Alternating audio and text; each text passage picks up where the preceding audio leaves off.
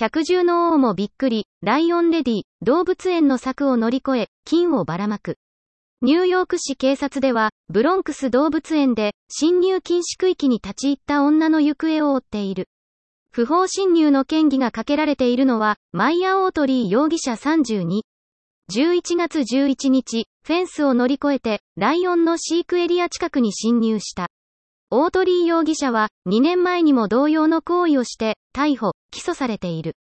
目撃者の話によると、オートリー容疑者は柵を乗り越え、ライオンに向かって、王よ、愛してるわ、あなたのために戻ってまいりました、などと話しかけたという。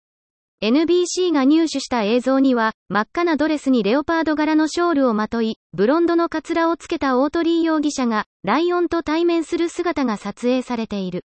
オートリー容疑者は、両手にバラの花束を持って踊ってみせ、さらに、札束のようなものをばらまくなどした。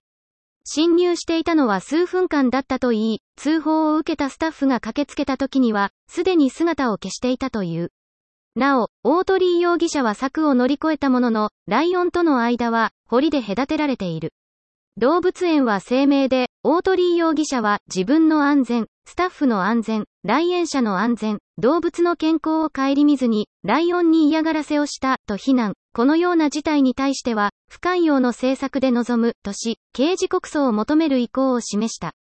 オートリー容疑者が前回侵入したのは、2019年10月。この時、ライオンに近づく様子を撮影した動画に、動物は人間と同じように愛を感じることができる、などとコメントをつけて、自身の SNS に投稿していた。この約1ヶ月後に逮捕、不法侵入の罪で起訴された。ニューヨークポスト紙によると、オートリー容疑者は出廷の際、ニューヨーク市警察のプリント入りの T シャツを着用していた。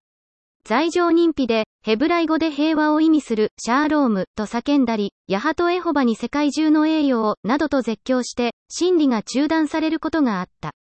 これとは別に、同年11月に万引きの容疑で出廷した際には、記者に対して、今、私はライオンなの。わからない。リンネって聞いたことがないの。ライオンは私を愛しているから、怖くなかったの。だからこそライオンが私の方に来たのよ。そして、私は彼に知らせてやった。ライオンさん、愛してるわってね、と意味不明な発言をしていた。